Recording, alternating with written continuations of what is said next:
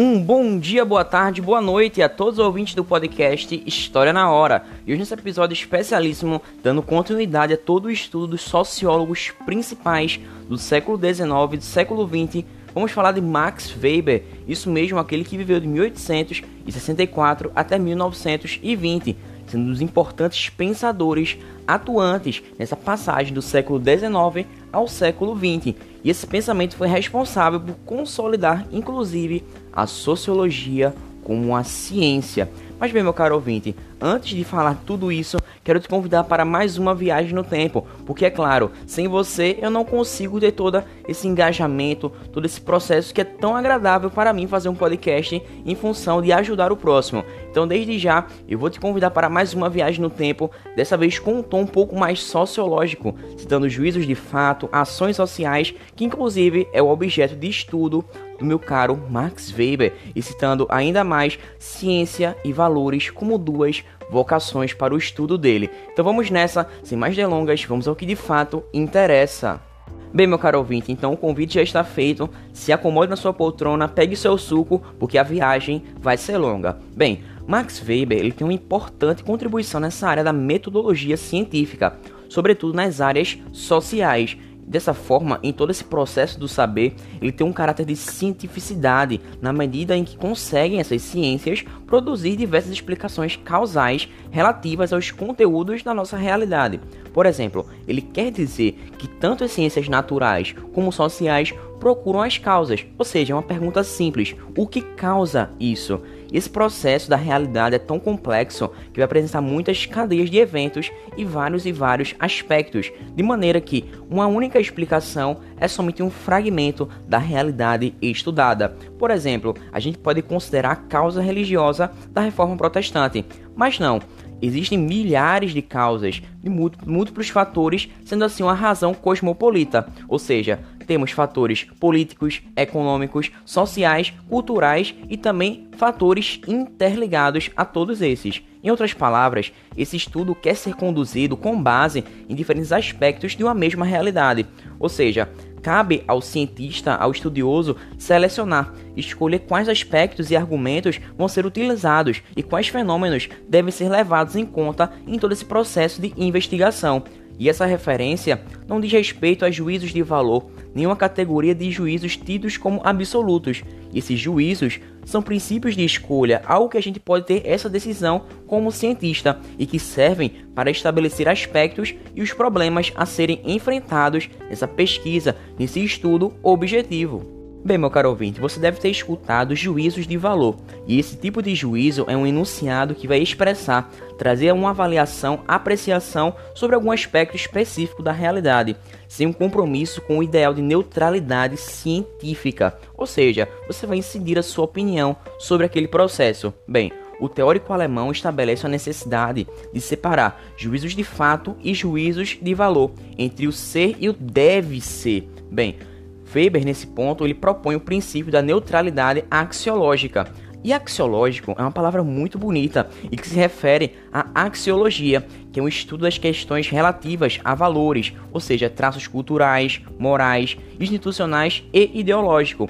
E esse elemento axio vem do grego axios, que justamente relaciona aquilo que é ponderável e que tem valor. E essa neutralidade, como acabamos de falar, não significa inexistência de valores nesses processos científicos, mas sim a necessidade desses cientistas se isentarem de incluir avaliações subjetivas em suas pesquisas, ou seja, não contaminar o seu processo para que justamente não haja um comprometimento dos resultados. Mas bem, juízos de fato, como acabei de citar, é um enunciado que vai expressar o que todas as coisas são, como são, por que são, procurando assim manter essa neutralidade científica. Por isso eles são tão importantes na minha análise histórico-científica. Bem, meu caro ouvinte, segundo Max Weber, esses valores devem ser considerados como dados e a sociologia precisa analisar, elencar o sentido em que eles podem estabelecer para o desenvolvimento de todos os fenômenos sociais, já que em todo esse processo dos podcasts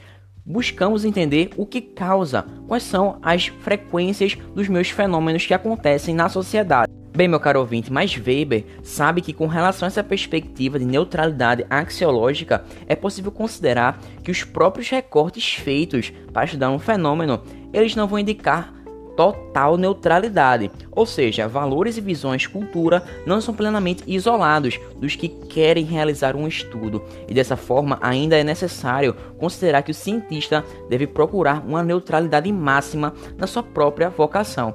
E essa reflexão acerca de ciências, valores, fez com que Weber distinguisse isso em vocações, ciência e política.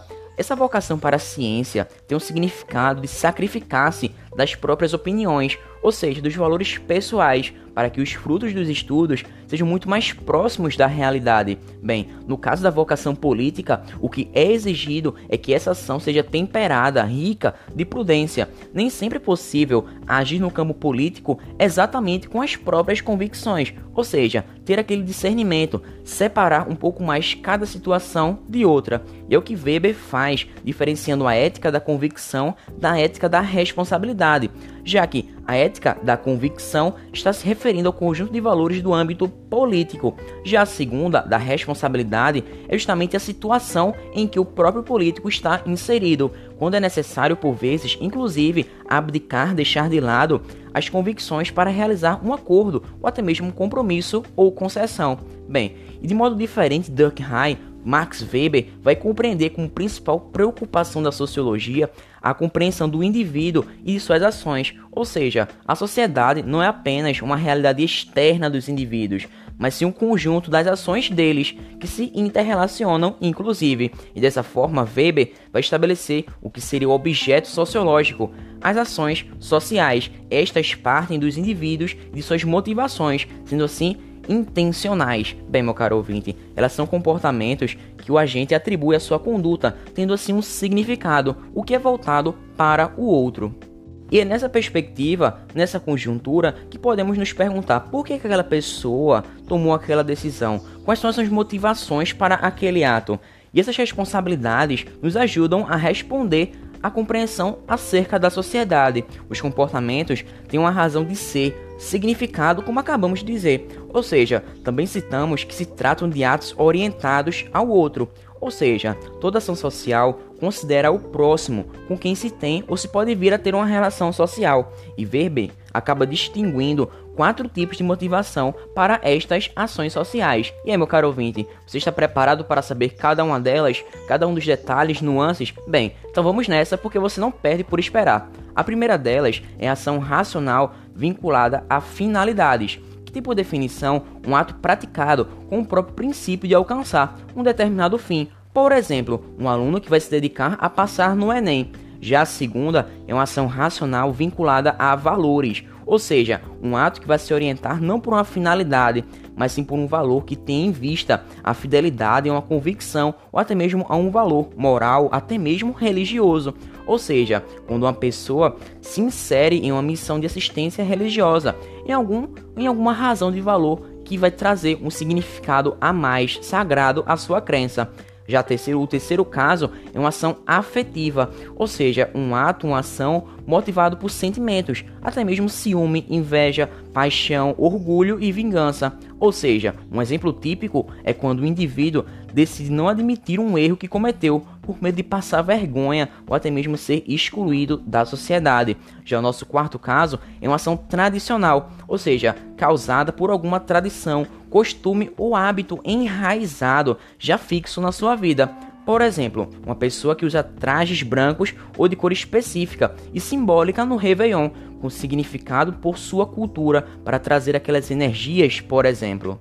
Bem, meu caro ouvinte, como sabemos, o método científico é muito meticuloso e bem cri-cri, aquele chatinho mesmo, que segue a rigor esses estudos. E dessa forma, Max Weber vai formular a teoria do tipo ideal, ou tipo puro, tratando-se assim de uma versão simplificada, mais tranquila e generalizada de um elemento da realidade, sendo assim uma noção abstrata que vai servir de parâmetro como um padrão para os estudos e análises dos fenômenos. Por exemplo, meu caro ouvinte, é muito comum falarmos políticos de modo geral, ou seja, recorrendo a um tipo de pessoa ideal. Aquela que vai ocupar assuntos públicos eleito por voto popular e agente inclusive das relações públicas, bem ou às vezes mal conduzidas, além disso de comícios, audiências públicas. Já quando falamos democracia, pensamos no Estado de Direito, divisão de poderes, instituições, diversidade de opiniões. E dessa forma, quando falamos também em professores, imaginamos aulas, convivência entre aluno, professor, espaço escolar e até mesmo aplicações de avaliações. Bem, meu caro ouvinte, tudo que eu acabei de citar são construções mentais, que não necessariamente são coisas fidedignas à realidade, mas sim algo muito aproximado. Afinal, cada político, democracia e professor tem a sua característica específica, ou seja, tem a sua especificidade. Então, quando falamos de tipos ideais, estamos realçando características em comum ou mais frequentes. E nessa sociologia de Max Weber, não podemos confundir ideal com algo idealizado, ou seja, de qualidades que vão tender à perfeição perfeição e nem com aquilo que é objeto de alta aspiração. Esses tipos construídos não são projeções do que gostaríamos de ver na realidade. Pelo contrário, é algo muito generalizado, como acabamos de perceber, sendo assim uma análise pautada na vida real. E todavia, é importante, é necessário esclarecer que o tipo ideal é o resultado de investigações sociológicas, baseando-se, portanto, em dados e estatísticas reais. Como sabemos, aqui é um estudo científico, segue a metodologia da ciência, assim como toda e qualquer outra. E aqui fica a ressalva, já que por mais que sejam muito detalhadas todas essas pesquisas, mesmo assim o ideal não é um reflexo perfeito da minha realidade estudada. Por isso é dever do cientista sempre levar em consideração alguns aspectos que são necessários para aprimorar a sua pesquisa. Bom, em síntese, em suma, vimos que, que a gente pode elencar os métodos sociológicos de Max Weber, como por exemplo, construir o tipo ideal, estabelecer as relações causais, selecionar, recortar para análise do fenômeno e até mesmo investigar o assunto, a motivação de toda aquela ação, uma teoria da compreensão e, é claro, analisar os fatos com objetividade do conhecimento e da análise, deixando a parte subjetiva, os nossos valores pessoais de lado, ou seja, agir com discernimento. Bem, é dessa forma que outro conceito importante nessa sociologia de Weber entra em jogo, a relação social. E na sua obra muito famosa, Conceitos Básicos de Sociologia, do ano de 1922, Weber procurou deixar uma série de definições fixas, alicerçadas nas suas pesquisas, explicando assim que a relação social é um conjunto de ações sociais, ou seja, orientadas umas pelas outras e que inclusive se tem uma relação de manutenção que se dá por meio da perspectiva e expectativa de cada indivíduo quanto à possibilidade de que os outros participantes possam se engajar de maneira esperada. E para Weber, esse jogo de expectativas é justamente a força que vai interrelacionar, manter essas relações na sociedade e nos grupos humanos. E na visão dele, a resposta é pelo tempo em que dura a tua crença, na probabilidade de que parte a outra parte permanecerá satisfazendo essas perspectivas e expectativas criadas em uma relação social. E adiante dessa conjuntura, dessa perspectiva, deste quadro, que o sociólogo alemão vai classificar as relações sociais de duas maneiras: relações comunitárias, que se dão de acordo com os participantes que vão se unir em um sentimento de pertencimento ao grupo, ou seja, haver uma base de ações afetivas ou tradicionais. Já a segunda será uma relação associativa, quando os meus participantes vão se ancorar fixar-se em uma união de interesses manifestados, inclusive em ações de cunho racional, ou seja, que pode ser vinculada a valores ou até mesmo finalidades e objetivos. E é nesse mundo das relações sociais que também podemos encontrar as marcas pelo poder. Inclusive, é uma das teses muito famosas de Max Weber, e de acordo com a visão dele, o poder é a relação social em que alguém tende a imprimir a própria vontade, mesmo contra a resistência de uma pessoa, ou até mesmo independentemente da base do qual essa ação está sustentada. Bem, meu caro ouvinte, de modo simples e prático, não há preocupação em definir quais vão ser os recursos empregados aplicados pelo detentor de poder nenhum tipo específico de relação estabelecida. Mas além disso, além do poder não consentido, nesse âmbito há a dominação, ou seja, em que o indivíduo dominador ou os indivíduos dominados têm sobre o outro, os outros, assim um poder assentado na possibilidade de haver obediência, e tudo isso baseando-se na legitimidade atribuída ou reconhecida pelos seus dominados e a minha dominação faz com que essa relação seja legítima e tende assim a levar uma estabilidade nela. E dessa forma, a dominação se baseia no poder consentido.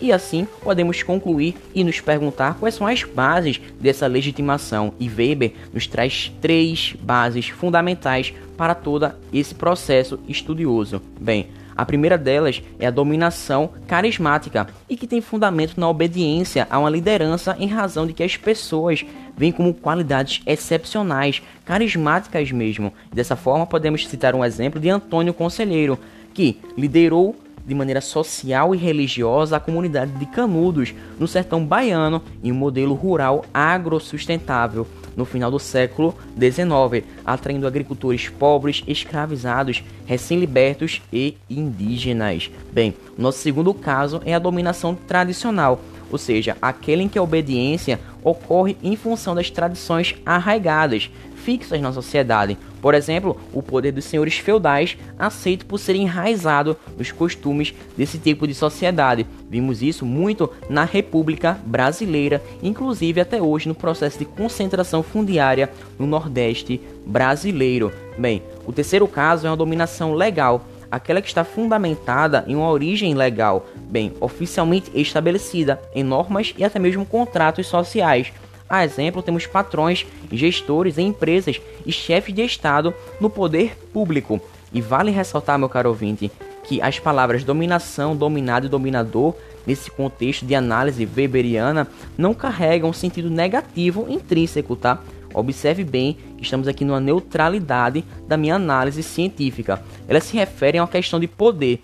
Naturalmente, uma avaliação crítica sobre os casos analisados pode nos levar justamente a um juízo negativo, mas esses três vocábulos, essas três palavras que comentamos aqui, têm um significado de senhor mandatário, aquele que exerce o senhorio, o poder. Bem, e é nessa realidade e perspectiva que uma pessoa, uma figura, pode ter mais de um tipo de dominação. E aí, meu caro ouvinte, ficou curioso? Bem, temos um exemplo muito típico aqui no nosso Brasil.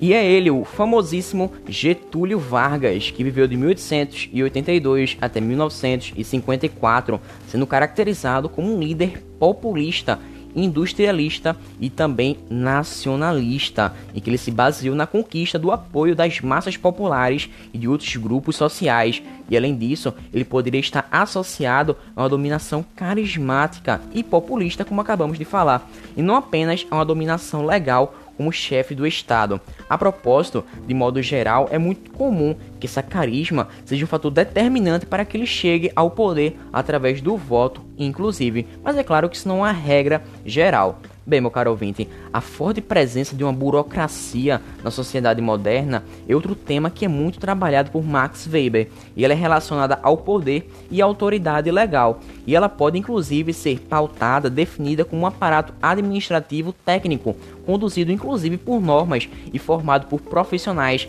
que são especializados e profissionalizados naquela área específica, sendo selecionados por critérios técnicos e sujeitos inclusive a uma hierarquia de poder.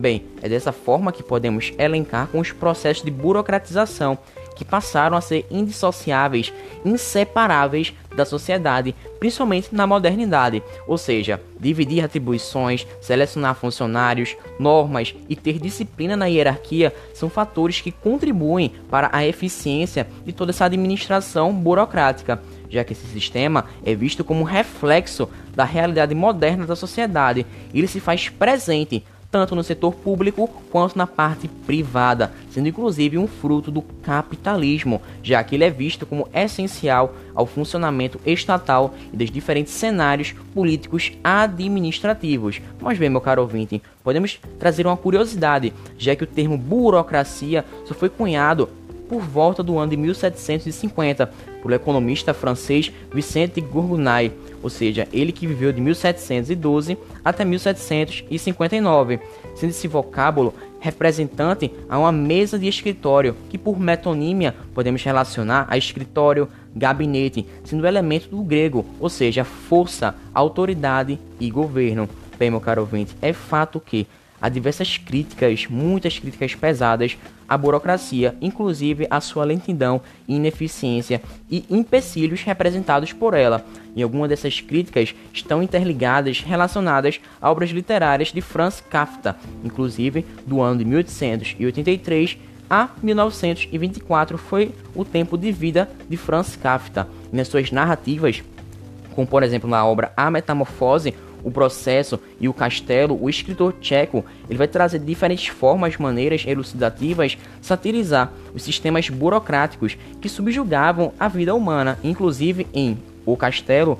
Inclusive, um jovem é impedido de acessar o espaço identificado como castelo, onde assim ele assumiria o trabalho de agrimensor em razões de barreiras burocráticas. Ou seja, temos essa dicotomia associada à burocracia. Bem, meu caro ouvinte, mas é claro, eu tenho que trazer uma parte da obra Conceitos Básicos de Sociologia de Max Weber sobre o termo burocracia e o Estado no contexto da modernidade, para que toda minha explicação fique muito mais elucidativa e explicativa didática. Bem, então vamos à leitura. O Estado moderno possui as seguintes características: primeiramente formais, uma autoridade administrativa e judicial sujeita à mudança de estatutos e a qual a atividade do quadro administrativo, também sujeito à mudança de estatutos, se orienta. Esse sistema de autoridade reivindica a validade não apenas para membros da associação, a maioria das quais ela pertence por nascimento, mas também numa grande extensão para toda a conduta que ocorre dentro da área de sua jurisdição. É, portanto, uma associação compulsória com base territorial. Além disso, considera-se o uso da força hoje como legítimo, apenas na medida em que é permitido pelo Estado ou prescrito por ele.